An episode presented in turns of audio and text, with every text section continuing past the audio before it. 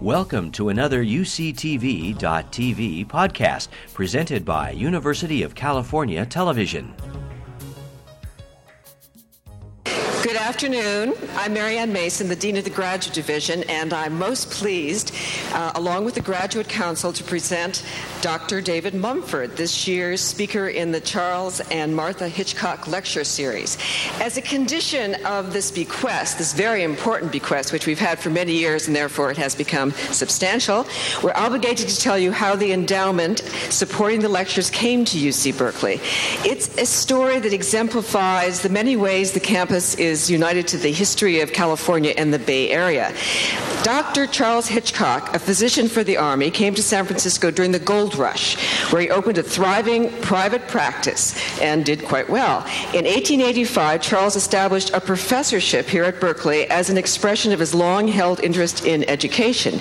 But it is his daughter, Lily Hitchcock Coit, still treasured in San Francisco for her colorful personality as well as her generosity, who greatly expanded her father's original gift to establish a professorship at UC Berkeley making it possible to, for us to present a series of lectures. Just a little story about Colorful Lily. Uh, when Lily was five years old, she was in one of the many fires that occurred in San Francisco, and she was rescued by a fire company, um, company number five, and she became their unofficial mascot for many years. And then, as she grew older, she actually flirted with many of the firemen and had, well, we won't go into that, but was associated with many firemen. But as her gratitude to firemen, for saving her for the fire, and I guess for her uh, continuing association, she established Coit Tower. Coit Tower, should you have ever wondered about it in San Francisco, is erected in the form of a fireman's hose. Enough of Lily. The Hitchcock Fund has become one of the most cherished endowments of the University of California, recognizing the highest distinction of scholarly thought and achievement. If you look at your uh, program, you'll see the names of science and thought in American education and life.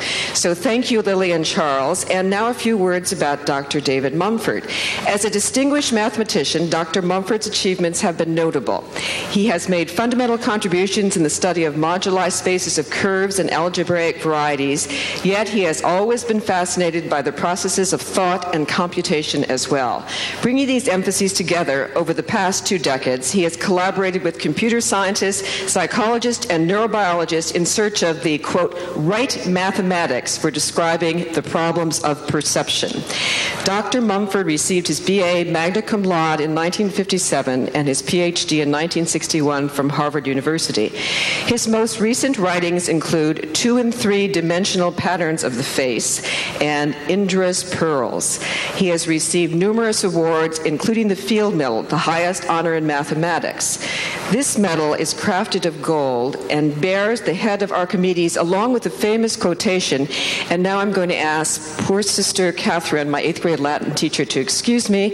Transpiri suum pectus mundique potiri, which means rise above oneself and grasp the world, appropriate for all of Dr. Mumford's career and certainly a noble aspiration for all of us. And so it's my great pleasure to introduce Dr. Mumford, who is currently a university professor in the Division of Applied Mathematics at Brown University.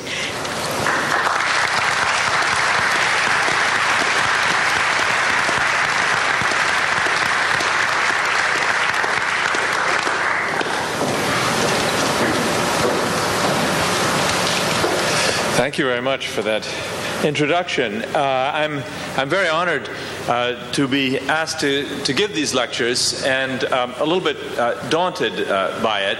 Uh, I'm much more accustomed to addressing uh, a professional audience, and I'm hoping not everyone here is another.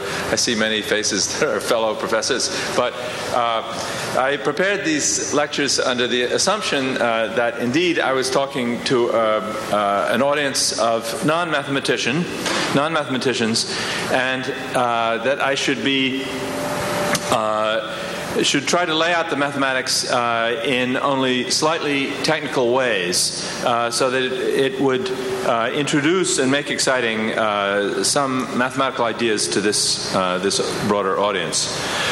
this actually, I think, Professor, but you, you've got here for free thanks to Lily. um, but I, I, have to say that um, uh, as a mathematician, uh, uh, I'm painfully aware that mathematics is, uh, is viewed uh, as an esoteric discipline that is only vaguely connected to real life, uh, often in, in ways that are not really understood and remembered as a painful adolescent rite of passage. so I, to me, of course, mathematics looks so different. Uh, it looks uh, like uh, an incredibly beautiful uh, subject which underpins our, our, science and technology and provides uh, simple and elegant ways for, for grasping what um, William James called the blooming, buzzing world bombarding our senses.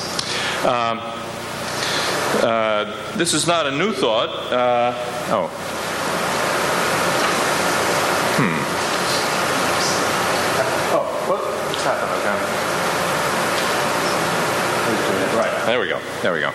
Um, yeah, so uh, back uh, the seventh century, of the Christian era, uh, it's nice to see uh, coming out of the Dark Ages a uh, appreciation uh, appreciation of number. Take away number in all things, and all things perish. Take calculation from the world, and all is enveloped in dark ignorance. Nor can he who does not know the way to reckon be distinguished from the rest of animals.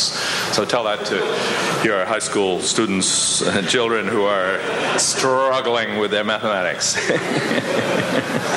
um, okay, uh, so my, my plan, there we go. Uh, is in, in, two parts. Uh, the lectures uh, are tied together by a couple of, of connections, uh, but uh, are generally speaking on different, quite different topics. Uh, so the first lecture is uh, centered around the idea of linear versus nonlinear ways of thinking. and I want to be, begin this lecture by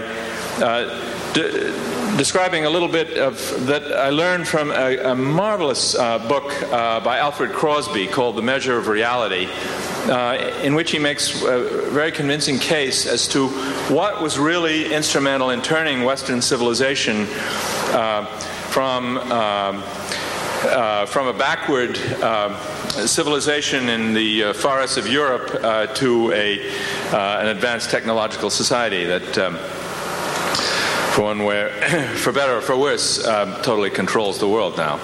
Uh, so then the um, uh, the second the second lecture. So then I want to go on in the first lecture, I should say, to to talk about some nonlinear things which I've been involved in, and in particular, a very beautiful symmetrical kind of nonlinearity, uh, which is happens to be this book uh, which we just published, which I thought I would take the opportunity to publicize.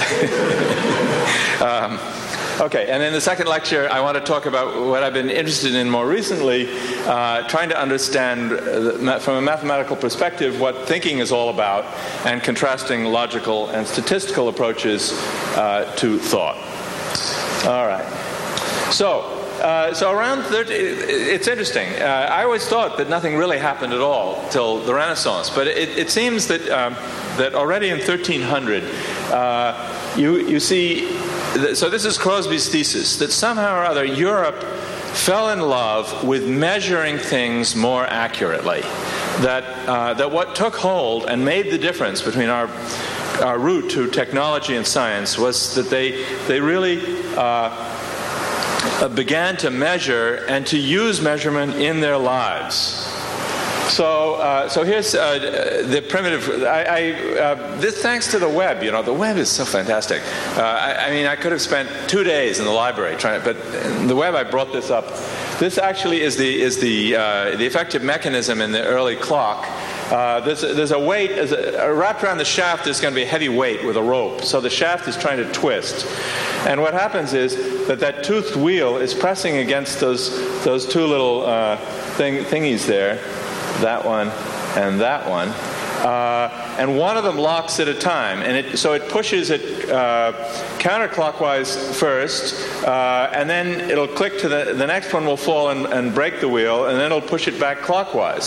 So the top thing will swing back and forth Uh, and this incredibly primitive oscillating mechanism uh, was uh, the way people first began to do it. They actually, towns spent the, the equivalent of an entire year's revenue, tax revenue, to build these things. They were hugely expensive. People were hugely proud of them, and they were good to about 15 minutes a day. Uh, of course, uh, people also began to measure space. Uh, so we, uh, you probably in art course have seen Giotto's perspective is, was introduced. Uh, but in measuring the Earth, these uh, these charts appeared, and you see what's they have. They use polar coordinates. They, they're particular points here on the coastline. So this is this is by the way. You see that's France and Spain coming around. There's Gibraltar down there, and there's the Mediterranean in here.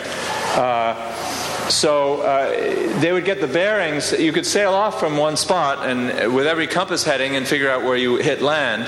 And so uh, you got these uh, these overlapping uh, polar coordinate representations, um, and they uh, these became the very thing uh, for navigating then. But money is just, just as important to count. I mean, when it comes to counting and keeping track of things, uh, well, they, inv- they invented the whole idea of money that wasn't money, uh, phony money, namely in banks, money of account. Uh, and they invented double entry bookkeeping. Here's from the prince of this double entry bookkeeping comes this marvelous description by Pacioli uh, about uh, how you should conduct your life. I mean, what could be more organized? He says, here's how you begin. In the name of God, on the 8th day of November 8, 1493 in Venice, the following is an inventory of myself, of Venice, Street of the Holy Apostles. And so he tells you what you should list, including your spices, dyewoods, and pelts in your warehouse. Uh, uh, it was clear they like to keep track of things. And I mean, that's the, uh, uh, the characteristic of this. Uh, but much, much more. Uh, there was a whole.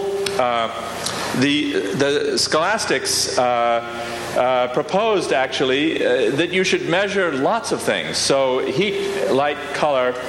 The things that were not measured for quite a while. Certitude we will come to in the next lecture. Uh, virtue and grace we uh, still don't know how to measure too much. But uh, color, Newton, I guess, was the first to measure color.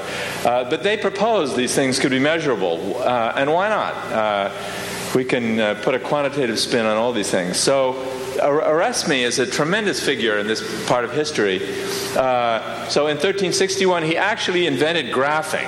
What, so he, he actually um, uh, plotted against time uh, various quantities uh, like position and velocity. Uh, and, he, and he understood this basic idea of calculus about um, the slope uh, being the derivative. so, in particular, he, he came across this beautiful application of the mean. Um, mean value theorem uh, that if you have uniform acceleration from one velocity to another, the result has, is the same as having constant average speed. Uh, this was what Galileo later on used to derive his law for falling bodies, but it was already known uh, to Oresme. So uh, this was an it was an incredible period in which mathematics was really part of everyone's life, and and people began to quantify everything around them that they could. Okay, uh, but to move on, what really, I think, got our uh, civilization going uh, was the. You see, the clock was a pretty crummy clock, uh, 15 minutes a day. And why was that? Well, there was Galileo sitting in the cathedral in Pisa, uh, looking at this light swinging. Uh, I don't know why it was swinging, but that's what the story is. Uh, and he noticed that the period with which it swung back and forth uh, was the same, regardless of whether it was taking a big swing or a little swing. That was the, in my mind, uh, the most important discovery of the whole modern science. Uh, so the idea that, that the period of the swinging of, the, of that pendulum did not depend on how far it was swinging. I mean, it sounds like a sort of an odd connection that you might stumble on. This is a picture of the uh, uh the clock that was uh, that he sketched and was was later built by Huygens uh, Huygens, it, it was a, a, an improvement of two orders of magnitude. Uh, this, you see, because uh, you. Uh, so why was this? Uh, what's so great about this? Okay, there we go. So we have. So now we're making Oresme's graphs. Uh, we're making pictures, just just like Oresme did, of position against time. And we're contrasting uh, these, two, uh, these two oscillators. Uh, so in the, in the blue is, is basically this, um, this verge and foliot affair that, uh, and it, it, would be, um, one would call it, I think today, a relaxation oscillator. I've actually, that's Van der Pol's oscillator, it's Graft. But uh, it's, it's kind of like the clock. You see, it moves along slowly, and then ka-chung, something is released, and bang, it gets into another state. So it's like flipping between two states with a sort of a, a slow uh, uh, change in the middle. And this is known to be an incredibly flexible kind of oscillation, but one subject to many parameters. So it, it's, uh, it's um, it's easy to create one, as they knew in the, in the 14th century, but uh, hard to really control it.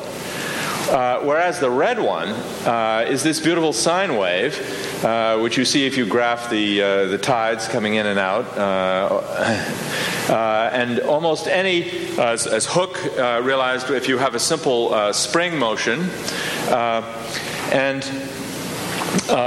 the, the mathematical theory of it was really only worked out 75 years later. Uh, but I think this was a typical example of the physicist and the mathematician. The physicist got the idea.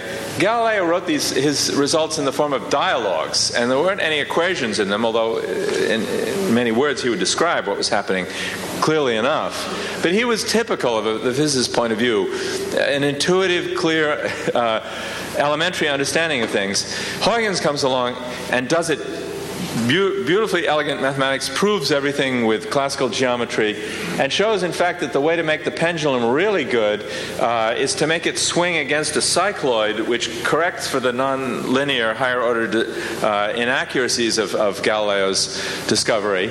Uh, in a way that was completely impractical.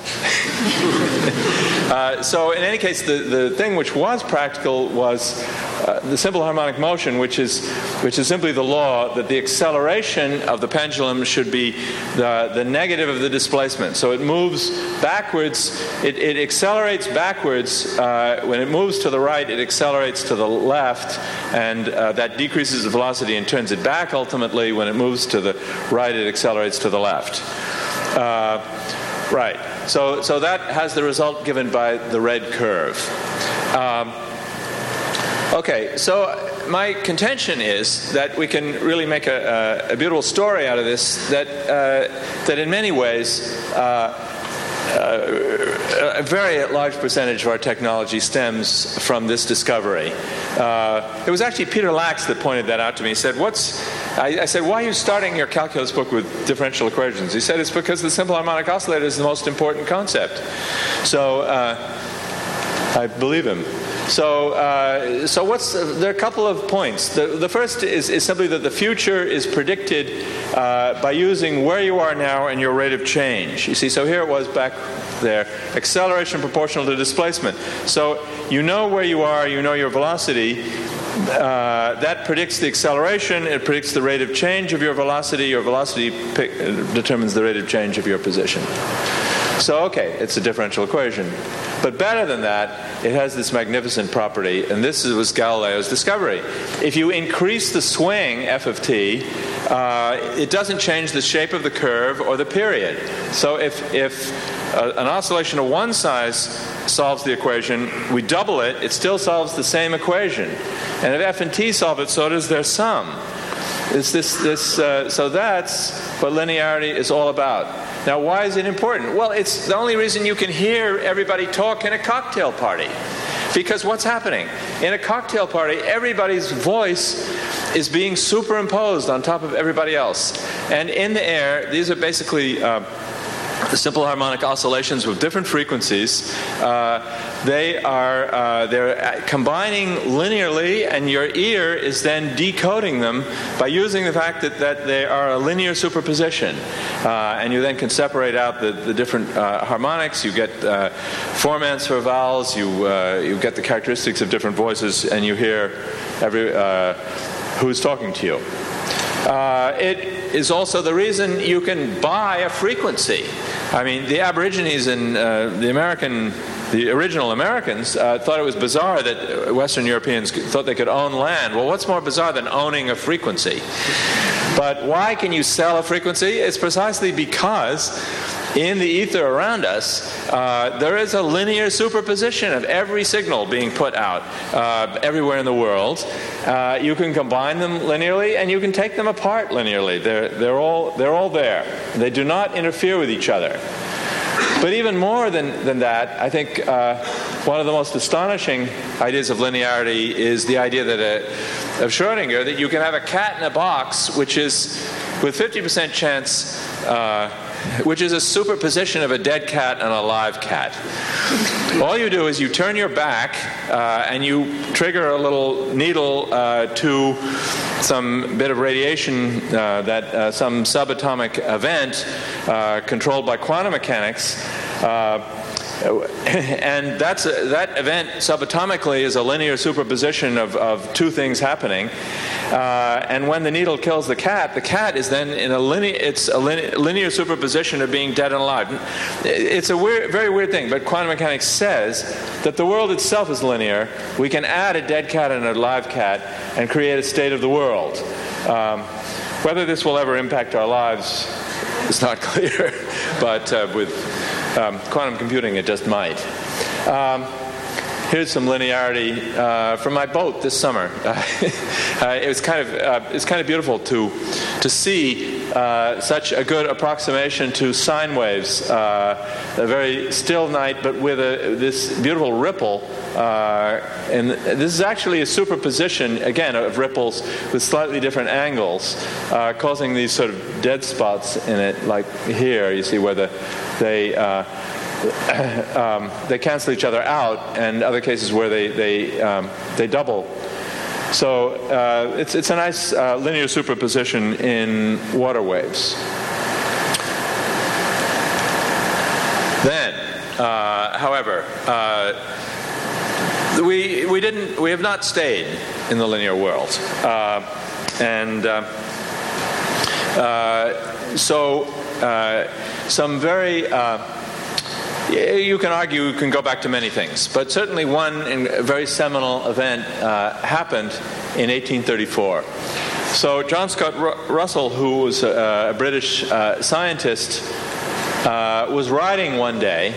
So, this is the quote from him I was observing the motion of a boat which was drawn rapidly along a narrow channel when the boat suddenly stopped. Not so the mass of water in the channel, which it had put into motion, assuming the form of a large solitary elevation, a rounded, smooth, and well defined heap of water, which continued along its course, apparently without change of form or diminution of speed. I followed it on horseback and overtook it, still rolling along at eight or nine miles an hour. Um, so, uh, they're called solitons, the, from, in fact, to this day, from this uh, solitary elevation, these waves. These are not linear waves. If you double their height, they go faster. Uh, so they they they absolutely disobey. Uh, you cannot. Uh, you can, uh, to some extent, superimpose them, although they interact uh, strongly when they collide with each other. Uh, but if you're lucky, they come out the far side still intact. Um, these, um, he was a Scotsman. These, um, so, in his honor, the Scots uh, recreated his wave here. Uh, so, there's the canal over there that they, they chose this. Uh, there we go, there we go. This, uh, this beautiful straight stretch uh, with uniform bottom and so on. And here is the solitary hump of water. It's hard to see because the light's reflected in it, but you can see the profile. It's coming up to the edge of the dock and it's, all, it's, it's come here. They're chasing it from behind instead of on a horse. I don't know why they didn't get a horse, but uh, it's uh, it's rolling along, and uh, you can see how uh, everyone is is uh, beautifully amazed by this. Uh, now, interestingly enough. Uh, it has displaced the linear principles now. And when you talk uh, across the ocean and so on uh, on fiber optics, the, the signals are sent uh, precisely uh, using these solitary waves. Um, uh, because uh, you can you can do this at such an unbelievably high frequency. I mean, the advantage of you want to uh, to get to uh, to to very high frequencies, you can pack more bits in, and this has turned out to be this discrete form of sending pulses in the form of these solitary waves has turned out to be a much more efficient way of, uh, of sending messages long distances. Now, what? Uh, so nonlinearity is uh, is really uh, uh, today a uh, omnipresent in people's uh, study of, of, many, many of virtually every, every applied mathematics and pure mathematics. Um, I just, again, thanks to the wonders of the web, uh, uh, pulled off some uh, a random conference that happened recently that had was nice to, to post some of the uh, the illustrations in in the conference. So you you have these uh, nonlinear effects uh, in in in water here and here, nonlinear effects in sand, nonlinear effects in the flow of drainage and the interaction of the, the soil and the water. it's quite uh, it's quite uh, common that you, you get in these effects uh, these repetitive patterns, but often patterns that repeat with varying scale, as shown here and uh, patterns which take advantage of the complexities of space. So, one of the real uh, intrinsic nature of, of, our space is, is this possibility of, of spirals, uh, and the nonlinear effects produce these in spades. Now, what is really, in some way, the, the, uh, the origin uh, of these uh, nonlinear ideas? Uh, so, uh, the origin of these ideas is, is basically that you can you do something uh, relatively simple to something, but something which is which is not linear, which involves some sort of uh, of, of, twisting and folding, uh, and you repeat it many times. So, uh, so if you um, uh, you can take almost any uh, nonlinear transformation and repeat it many times, and amazing things will happen.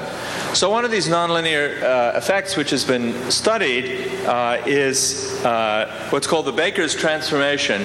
It means you, t- you take a piece of dough, you squash it flat, and you fold it over in itself. So you do that many, many times, and you create uh, phyllo pastry, uh, and you um, uh, you put a little butter in between. It tastes good, uh, but. That's uh, with apologies. This is Nancy Capel. Uh, it's it's a shame. I actually never asked her her permission, uh, but we have she we, we happen to have this database of images, and so we're, we're going to show you what happens with the Baker's transformation. We're going to uh, we're going to squash uh, this. So imagine that all this is is a pattern in the dough. We're going to, from the top, squash it halfway down, uh, and then we're going to twist it and bend it around on top of itself.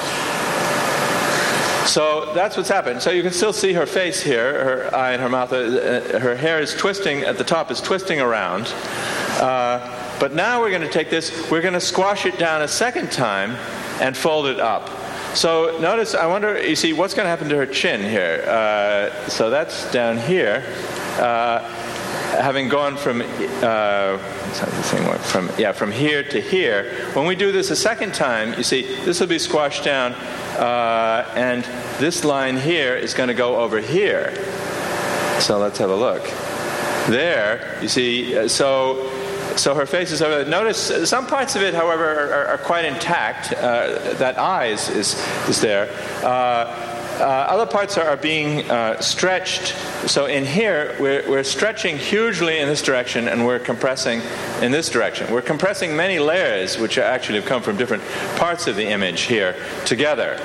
Um, so uh, you repeat this, and um, uh. You can still see bits and pieces. That eye has a tendency to persist.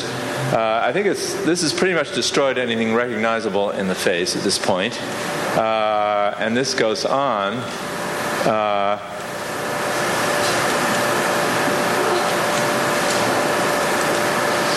so, um, right. Uh, so, uh, oh, look at that. I didn't, I have not, I, by the way, this is only the second PowerPoint lecture I ever gave, so I've, I've, uh, uh, I've made a little blunder here. Uh, I see my, the second comment there. Uh, so, uh, the key point in this, this kneading technique for the dough is that you're squashing it in one direction and, and stretching it in another direction. So this is known as Lyapunov exponents. Your, some differences uh, decrease. So in some ways, two systems which were dissimilar get closer when you do something nonlinear because you've squashed uh, the difference between them, but other differences get expanded. Uh, and so this has been known as the butterfly effect in weather that if a butterfly flaps its wings in one part of the world, it may cause tornadoes in another part of the world. Uh, it, it's perfectly, although I don't know if that's ever been. Um, uh, weather is a tricky thing. I mean, in that it, it's not, it's semi-predictable. Uh, but uh, in any case, this sort of system uh, has this effect that tiny differences uh, in where you start uh, can magnify uh, hugely uh, after a certain amount of time goes by. So this is characteristic of this nonlinear uh, world. Now, one would say that the nonlinear world is uh, it seems as if all bets are off. We now have such a gigantic uh, amount of, uh, of, things that can happen. Uh, are there any organizing principles that help you see some pattern and, and, uh, uh, and perhaps beauty in this nonlinear world? Um, so there is another organizing principle. Uh, now, linearity has this basic property that uh, anything, any smooth object, if you look at it under the microscope, if it's a smooth piece of steel, uh, of course, you get down to the atomic level and it's not smooth. But let's assume that we mathematicians had control of the world and they could make smooth things truly smooth things, they would have the property that when you look at them under a scanning electron microscope, they would not only look smooth, they would look flat. Because a smooth thing, the closer you get to it, it just begins to look flatter and flatter and flatter. Uh, so uh, now this property uh, of their getting uh, uh, more and more linear under magnification, uh, why not twist it around and say, imagine that there is some aspect of complexity which repeats itself uh, when you look more and more closely at it. So, no matter how closely, you still find uh, intricate structure. All right, so that's certainly characteristic of our world, as the beautiful book Powers of Ten of Philip Morrison and his collaborator uh, showed, uh, where you see the universe over, I don't know, some 50 powers of 10. Uh, you see complexity on almost every scale. Uh, but there's, uh, in that case, this complexity is perhaps not so easy to describe. There's a possibility of something which, which is describable. Namely, suppose it happens that when you blow it up and you look at the, at the complexity uh, in tiny parts of it, uh, that what you see is, uh, is similar uh, to what you saw in the, in the whole. That, that uh, that the small parts have the same similar structure to, to the entire uh, whole. So that's uh, was popularized by Mandelbrot, but has occurred in uh, many many uh, applications of science. Um, it actually was observed in biology in this doggerel of Jonathan Swift. so naturalists observe a flea hath smaller fleas than on him prey and these hath smaller fleas to bite him, and so proceed ad infinitum. So I don't think there's a better uh, expression of self-similarity in the biological world. Um, I'm not quite sure what is that 18th, 19th century? No, it must be 19th century because there were no microscopes, right? Anyway. Um, uh, uh, however, this uh, notion of self similarity, uh, and now I have to apologize that, if this offends anybody, but, uh, uh, but there's a religious aspect to self similarity, which actually I wasn't that aware of until my co author Caroline Series pointed it out, and it was, it was so totally convincing. Uh, that this self similarity is exactly the essence, uh, one of the essential core ideas of Buddhism. Uh, I don't know, Hinayana or Mahayana, the, anyway, the, the trend that went through Tibet and China. Uh, so, here in the words of uh, Charles Eliot is this expression of this notion in, in, Buddhism. Every object in the world is not merely itself, but involves every other object and, in fact, is everything else. So, the idea was a single hair from your head in a certain profound sense, is you. Uh, now, uh, leaving aside the spiritual aspect of that, uh, it is it is asserting uh, on a certain level a incredibly strong self similarity in the world, and um, for that reason, uh, uh, when we wrote our book, uh, we we called it after Indra, who. Um, uh, although it was originally a Vedic god, was adopted by the Buddhists and has this uh, magnificent uh, uh metaphor uh, associated to him. Indra was the god of, of thunder originally, and, in the Veda, god of the sky. So, in the heaven of the great god Indra is said to be a vast and shimmering net, finer than a spider's web, stretching to the outermost reaches of space. Strung at each intersection of its diaphanous threads is a reflecting pearl in the glistening surface of each pearl are reflected all the other pearls, even those in the furthest reaches of heaven. In each reflection, again, are reflected all the infinitely many other pearls, so that reflections of reflections continue without end. Um, so this, uh, this I put to you is exactly uh, a description of uh, what Felix Klein uh, discovered uh, some 120 years ago uh, and called Kleinian groups. And here is uh, one of these uh, uh, depicted. So I'm cheating a little bit, so um, I don't know if anyone will catch me on this, but but you can see there are there are these. wait a minute, now how does it work? Yeah, okay, so there are six uh, large uh, red pearls here, there, and then the three in the middle here. Uh, and reflected, for instance, in this pearl, you can see, I'm colorblind, so I'm not going to name, is that green?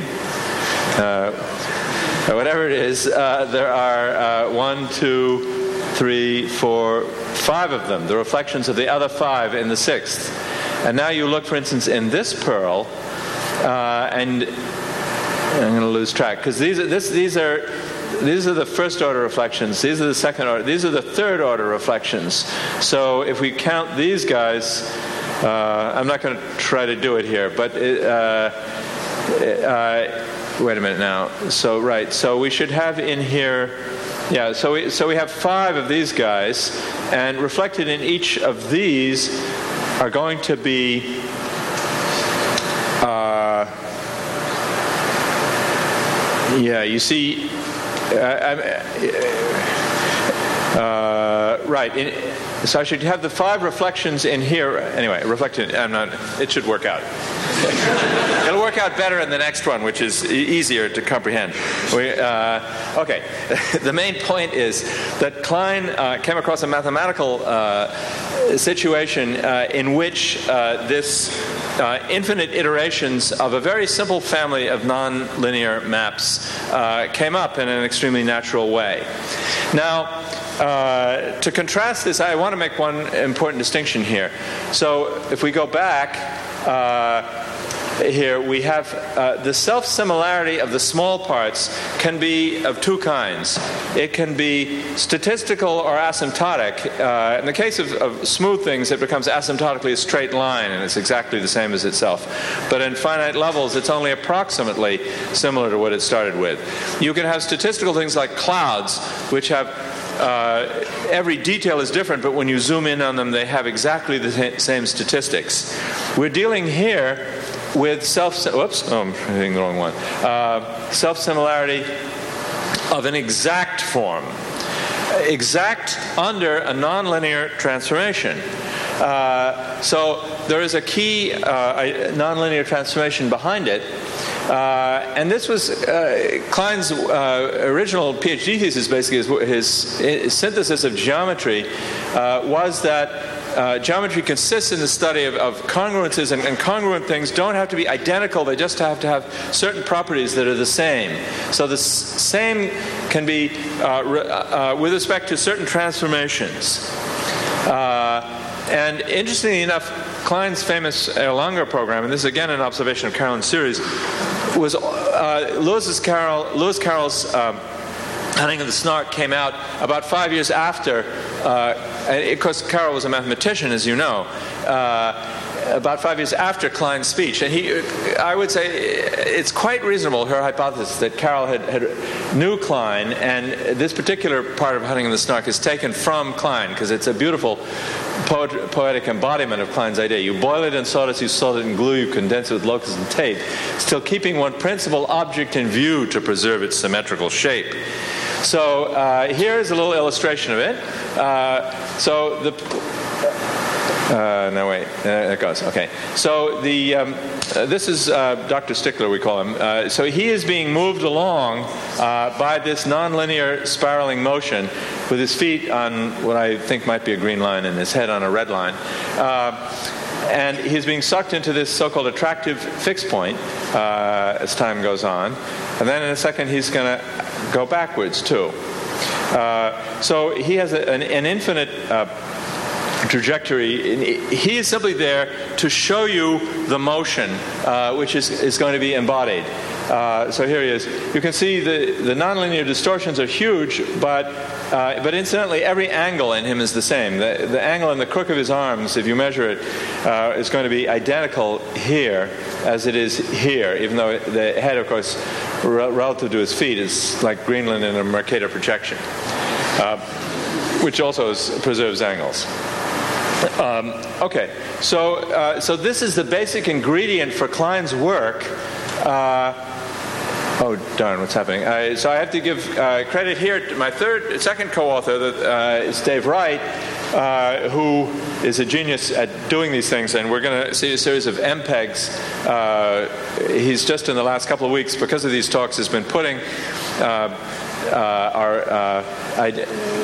these ideas of these Kleinian groups uh, in, uh, in MPEGs. Uh, so there are two parameters in here I want to mention. You can the speed at which Dr. Stickler moves can be varied, and the amount of spiraling uh, that he does uh, in order to get closer to the attractive and repulsive fixed point can be varied. So there are two parameters uh, forming one complex number, which which underlie each of these these basic symmetry motions. Okay, now what Klein started with uh, and what produces this interesting uh, uh, interaction of symmetry uh, and, and chaos is that he had, suppose you have two motions at once that you're trying to tr- track. So we have the original guy here, and one, tra- one transformation is going to move him along this whole path this is a slowpoke, this guy. It moves him, there's no spiraling in this picture. It moves him simply uh, from this repulsive fixed point to that attractive fixed point, so that he has a steady motion here. This other guy has seven league boots and moves him in one step to there, and in the second step, he's already too small to resolve. He's way back in that cluster there. And if you go backwards, he came uh, from here and from down there. Now, the point is that you can combine the two transformations. So if you first uh, do this guy and move him backwards and forwards here, you have this, and now we take that whole collection of Dr. Sticklers and move him by this motion, you get this whole chain of guys. And you move him another time and you get a whole chain of guys which is in here. Or you can do it in the other order. You, now, it's a little sparse to see, but if we take the this is another one of his trajectories from there to there to there to there to there. And we move that by this transformation.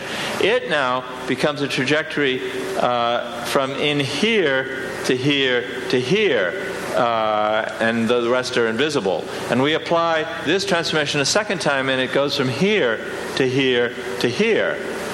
So, uh, so we have what's called a free group here, uh, two generators. Uh, there's a tremendous number of places he can go. Uh, and as uh, Bill Thurston and others have remarked, uh, if you wander around on walks like this, you better take Ariadne's thread with you, or you're pretty darn likely to get lost. There's so many, because as you go, you can. Um, you see, the problem is that if you uh, if you take motion A and motion B, you get to a different place from taking motion B and motion A. And so, uh, you, uh, if you take motion A and motion B and you try to go backwards by first reversing motion B and then reversing motion A, you're not going to get back to where you started. So, uh, this is uh, uh, the Dr. Sticklers form a tree here. You can make a tree out of this whole thing. Uh, these arrows, you can see that the arrows, uh, this is one branch of the tree, and another branch goes this way. But you see, we can go from here to here, uh, or from here to here.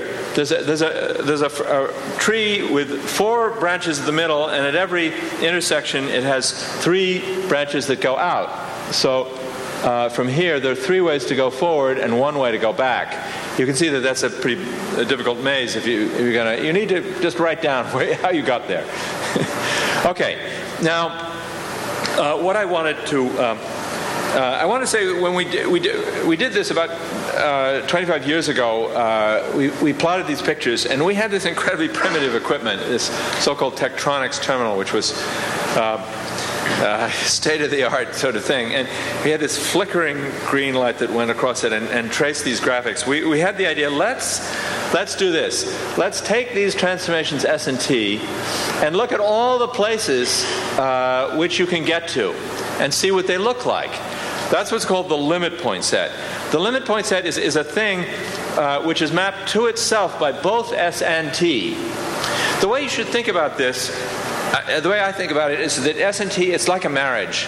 You have two people that try that have different uh, ways of moving, uh, and they try to get together, and sometimes they form a marriage which is which is relatively cool marriage. They keep up their own paths and they don't bump into each other very much. Sometimes they have a marriage which gets really complex and baroque and they interact in incredibly complex ways. And the picture gets complicated. Other times, what they do together is so totally uh, uh, chaotic that they get divorced. And that's so. Th- what's happening here? We're going to find exactly this in mathematics. The two transformations S and T uh, they can do very simple things together.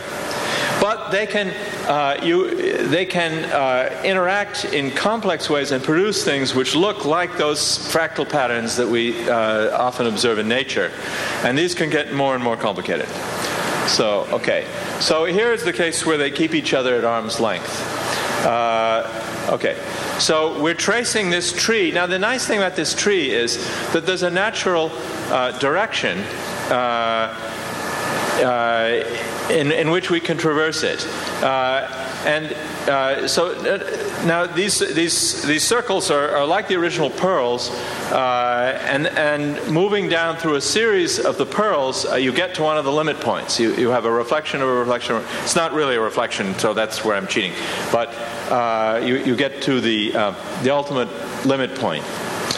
but now, what we want is that the two transformations are uh, a little more intimate with each other. Uh, and so we ask that they touch each other now. And now, when they touch each other, those limit points, uh, instead of being uh, uh, like an isolated set of little islands that they can get to, uh, become a continuous curve. It's basically a circle uh, which is tremendously crinkled in itself. And as we're going to see in a little while, uh, we could, I, we could have illustrated it earlier on, but it, the illustration is more powerful in, in a second.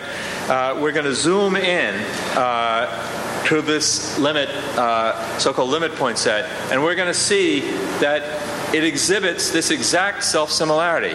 Why is it self-similar? It's because this uh, this glowing curve here uh, has the property that both S and T take it to itself. And S and T are maps which do a tremendous amount of expanding and shrinking. So the big features of that curve are going to be repeated endlessly in the smaller features. Okay. Uh, so uh, Yes, here we go. So at this point, when uh, this is going to trace this curve, so now we're putting spirals in. We had no spirals in the previous uh, thing. We just let them kiss. But now they're both kissing and spiraling. Uh, and in fact, the circles can't even be drawn in this situation. When this curve finishes, we're going to take a telescope, a microscope, uh, and we're, we're, going to, we're going to uh, zoom in on the thing. So notice the features it has. Uh, basically, it's dominated by this big curlicue uh, because one of the transformations does exactly uh, that. Now, we zoom into this part of the picture, and we see that it has the same shape completely. We zoom in again, to another part of the picture, and it still has the same shape. We zoom in again, and they ran out of patience. we could have we could have zoomed ten times, actually, uh, straining the floating point resources of the computer. Uh, but the uh, you can see that this has precisely uh, this fact. It has exact self similarity. Uh, in what sense is it exact? It's exact in the sense that this spiral we could find one of this very small family of, of what are called Möbius transformations, uh, which would make this spiral look uh, precisely like the spiral of the, of the original uh, curve that we started with. Uh, everything is, uh, repeats itself endlessly. Um, another beautiful thing can happen uh, in this situation. a there we go. Uh, so a new kind of symmetry is present in this picture. So no, this is this. Now notice that these circles. So we have a, a, repetition of this circle and that circle and this circle and this circle and this circle and so on down to here. And when this is finished, we're going to come up from the far side. Uh, and so what you're going to find is that there is a now uh, a, new, kind of symmetry which you can see condense it in sawdust and boil it in glue is kind of it's not bad. Uh, it kind of looks like.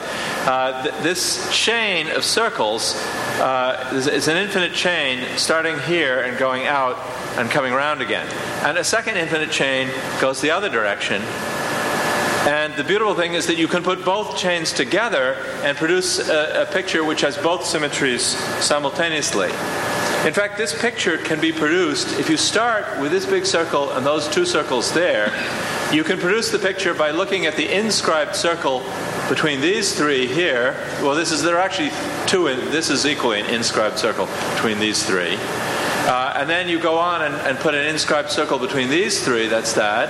An inscribed circle between these three, and that's that. Between these three, and that's that. You continue putting inscribed circles everywhere, and you generate this sort of foam. Uh, so, uh, uh, so this is characteristic of, uh, of another kind of uh, symmetry.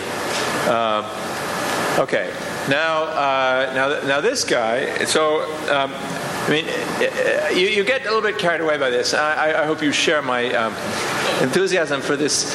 Uh, watching these is because the, the, dynamic aspect of it makes you think, my God, what an amazing uh, dynamic is, can produce something so elaborate. So, so notice we're really tracing what mathematicians call uh, it's, it's almost a simple closed curve. It does it never crosses itself. It touches itself uh, from time to time, but we never lift our pen from the page, uh, and we get uh, we get a curve like this.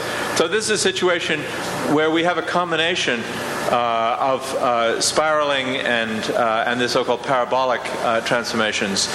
And if you were to move it backwards to its original uh, incarnation as, as, a, as a curve with an interior and an exterior, you would find that half of these circles are inside the original curve and half are outside. And the, the curve has collapsed in such a way that both its inside has become a union of circles and its outside has become a union of circles. Uh, so let's see, Alan, I'm going to need your help. Uh, uh, let's see, are we coming to the next one? So now we're. Um, uh, so, um, well, you know, we've got to switch from uh, Bill Gates. Uh, don't worry, don't don't hurry, because. um, right, this crashed PowerPoint. And so, but QuickTime came to our rescue. Right, now click on figure eight parts lower. What? No, where are you? You've got to click, you've got to bring it down. Yeah, that's it, right. Click on that. Uh, there we go. Okay. Uh, no, don't do that. Just leave it. Now, now go and, and click on this down here. Now start it. Whoops. I'm sorry that it, it I, I, forgot to rewind the movie. Darn it. Uh, so you saw the punchline. Uh, so so the point is, uh, so here is a marriage in which the, the, the couple has decided to try out everything. they, sorry, these metaphors are getting, I don't know, some people here I can see. Uh, but um, uh, the, for a long time in the 19th century, there was a controversy could you get a continuous mapping uh, of a circle, of a, a circle into the plane or into the uh, two dimensional sphere? Which moved around in such an irregular way that it touched every single point in the plane. Those are known as Peano curves, uh, and they indeed exist.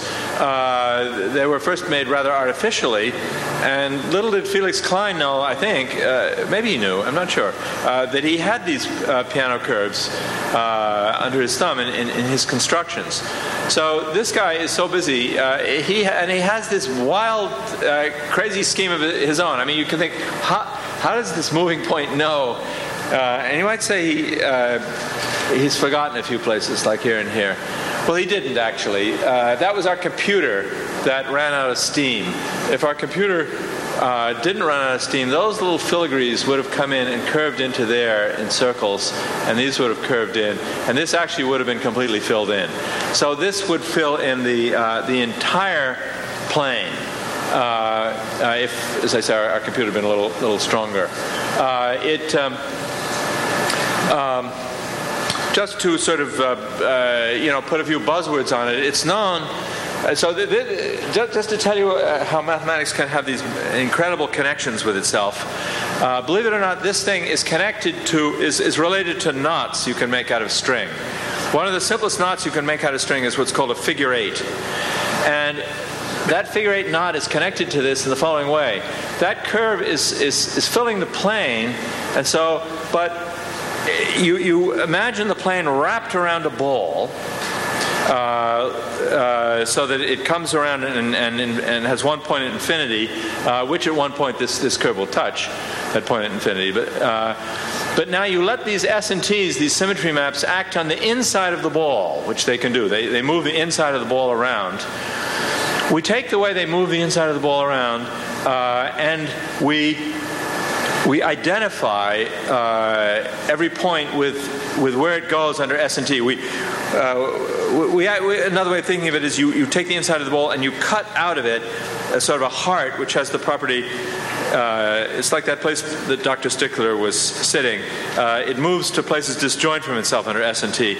You glue it together, and you get a, th- uh, a three manifold, which is exactly uh, the complement of the figure eight knot. Anyway, whatever that means. Now, Ellen, um, could you click on the background? Uh, are you still there? Click on the background there uh, uh, once, and now go down and click on the little slidey thing, and we'll get back to PowerPoint. A little to the left. Beautiful. Yeah, right there. Yeah. Okay. So I've, I've one last. Yeah, click. What? Why doesn't that work? It, you should click. Ah, that goes. Okay, beautiful, beautiful. Thank you. All done. Thank, thank you very much. that was perfect. Okay, um, right. So we have this uh, this beautiful thing, a Peano curve. Uh, so it's. Um, uh, this is like, sort of like a, a, Peano curve found in nature, as opposed to these artificial ones of the 19th century that were that were obviously very man-made and, and, and very sort of um, like buildings going left and right and everything. This one is Okay, so a last, a last point. Um, the, um, uh, there were these parameters in the groups that tell you whether S and T uh, are really uh, to what extent they're interacting with each other and whether they're causing chaos. So I should say that there is a, you can look at all the parameters in, in S&T, and you, what you find is there's a region uh, in those parameters in which S&T really produce total chaos. Probably there are some patterns there, but it's not obvious what patterns you can, what you, sense you can make of them. Uh, then you have the S&Ts uh, which are uh, uh, moderately connected to each other, and those that are right on the edge of the chaotic space.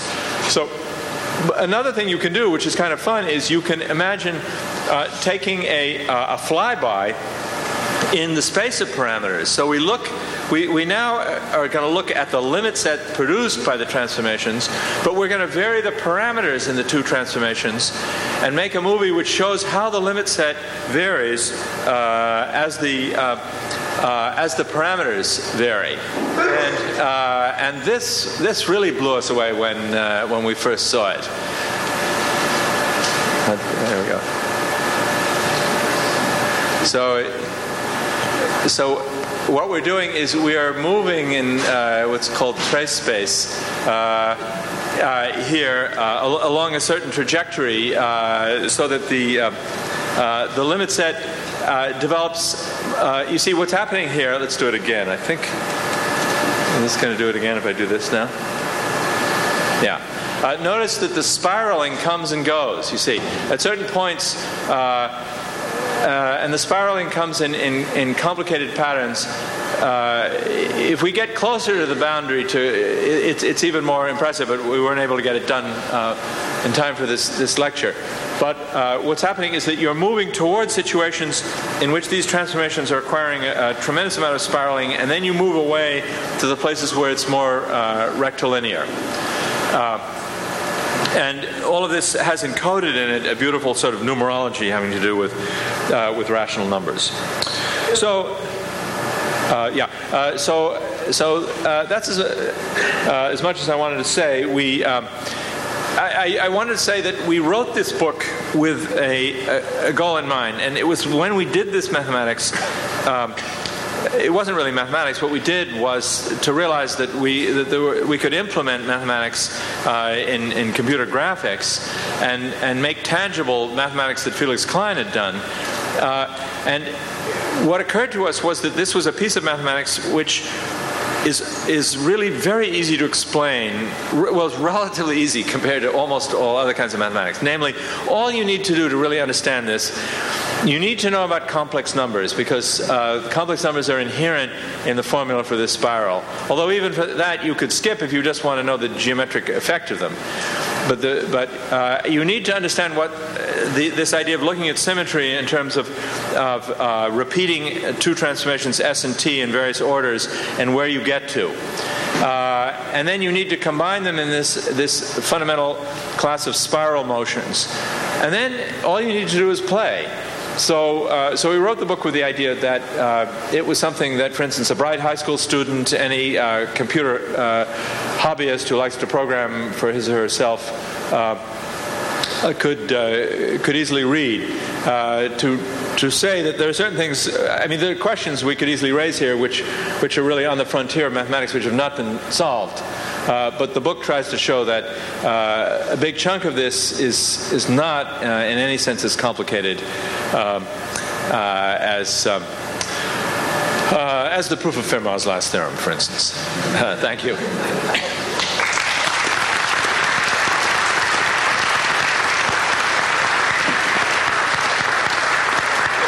Thank you, Professor Mumford. Uh, Professor Mumford has graciously agreed to answer some questions. So if you have a question, if you'd like to come to the microphone, How do you want to do it? Stand up there if that's okay, please. Yes. Don't be shy. Come to the microphone.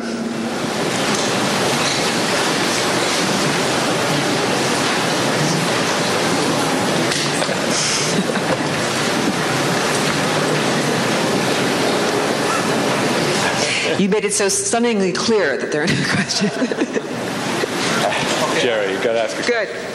You embarrass me if you don't. I have, a, I have a real layman's question now. Yeah, good, good. That's what I want. I don't quite understand the relationship of the stick figure to the reflections of the pearl. And ah. it seemed like you have combined them. I mean, they look like yeah. the. Yeah. Uh, okay, I, I, know that was uh, that's that's true. That was slightly confusing. You see, if you if you reflect twice uh, in a mirror, uh, it's actually seeing yourself. Uh, you see, in a reflection, uh, you reverse left and right. But if you reflect twice, it doesn't reverse left and right, and you you you get one of these motions like like S and T. So so what we're doing is is not simply taking reflections upon reflections. Uh, what we're doing is we're taking these transformations S and T and we're repeating, following one S with a second. Uh, so, uh, yeah, maybe I can go back for a second, make it clear. There we go. That was it.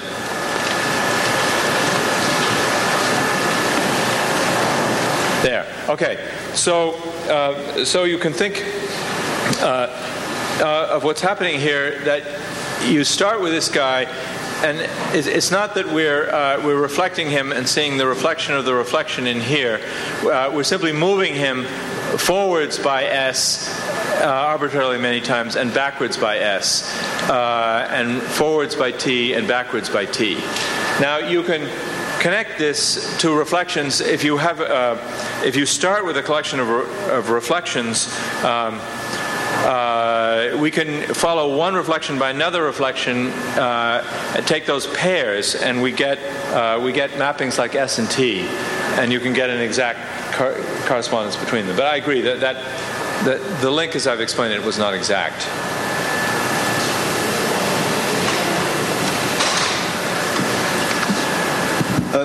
What might some applications of this be to science or technology? Um, yeah, that's a, that's a good question, as they say. Um, some, it's of course uh, uh, amazing when uh, when you find a piece of, of mathematics that is that comes really out of algebra and geometry that has uh, a, a, really immediate um, uh, relevance to the real world. I don't actually. Um, uh, of this. This is really a piece of, of pure mathematics. Uh, the um, so I'm afraid to say that you see what we've the, the, certainly the idea of self-similarity is is something which is present in uh, in thousands of areas of applied mathematics in investigating the effects of nonlinear things in the world. Uh, what this mathematics has done is it's taken this idea of nonlinearity and it's it's made it's idealized it in this pure geometric setting, uh, where, uh, as far as I know, it does not actually have. Maybe I'm wrong. Am I wrong? Any mathematician want to contradict me? Uh, I don't know of any application. And we, you, you have to live with that. Sometimes the math um, connects, sometimes it doesn't. I mean, who would have thought prime numbers were going to connect to the real world until they discovered this encryption algorithm using prime numbers? So this is the piece of math waiting for its application.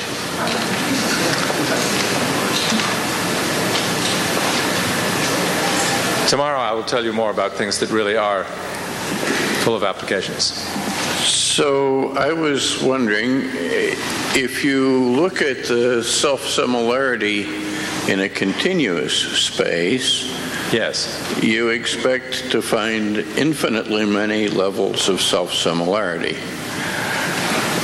Uh, that is. Yes. But if you look in a discrete or even finite space, you'll expect to find only finitely many levels of self similarity.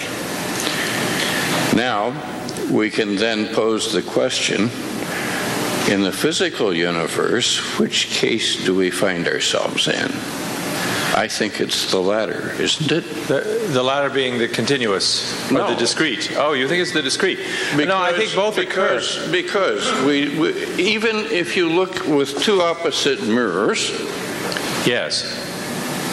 Oh, okay. Because okay. of the no, fact that you question. have atoms. Right. Yes. Yes. You so, really all right. don't have infinitely many levels. Yeah. So I think the answer to the question is that when we said we would look at self-similarity, which was geometrically exact, right? Uh, then we were, we pretty much restricted ourselves to something was, which was discrete, because a continuous group of symmetries uh, really only leaves you very elementary shaped objects. We need a discrete group of symmetries to get really complicated objects. Uh, but if you instead look at statistical self similarity, uh, which is going to arise tomorrow in uh, one example, uh, you then find that there is a. Um, uh, you can easily have self similarity under a continuous infinite group. So, for example, you can scale by an arbitrary uh, factor uh, and get statistical self similarity. And that, that does occur in, in, indeed in, uh, in, the, in the real world. Um, I mean, so-called conformal field theory in quantum mechanics is yes. What does it mean to say that that it occurs with infinite many levels of. Well, you see, it's not the uh, self similarity of. Uh, uh, of one uh, ideal rigid object uh, under these transformations. A statistical self-similarity means you have a family of similar looking things like clouds. And you can take a cloud and you can magnify it by any factor you want. And then you can take certain statistics, like like correlation functions of uh, whether it's cloud here or sky here. Uh, I'm thinking of things like um, a uh, um, you know, clouds which, I mean, some clouds, of course, are, are different, but which, which have uh, a fine structure. Uh, and, and, so you can, you can measure a statistic of, of, of the, the, the texture of that cloud, and you'll find that that statistic is the same when you blow up the cloud.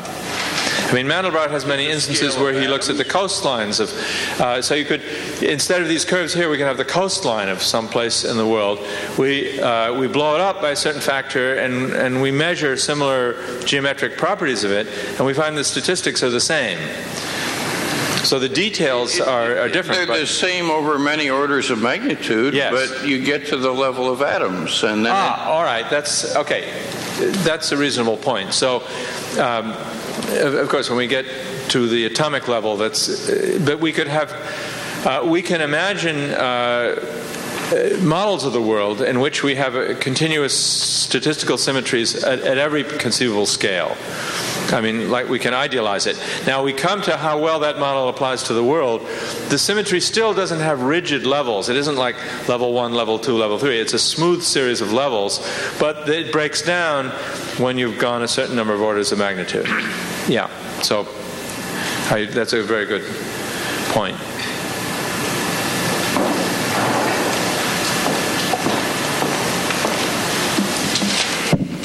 Well, if there are no more questions, we want to again thank you for a really stimulating presentation.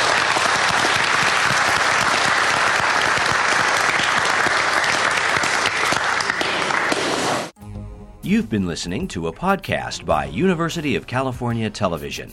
For more information about this program or UCTV, visit us online at uctv.tv.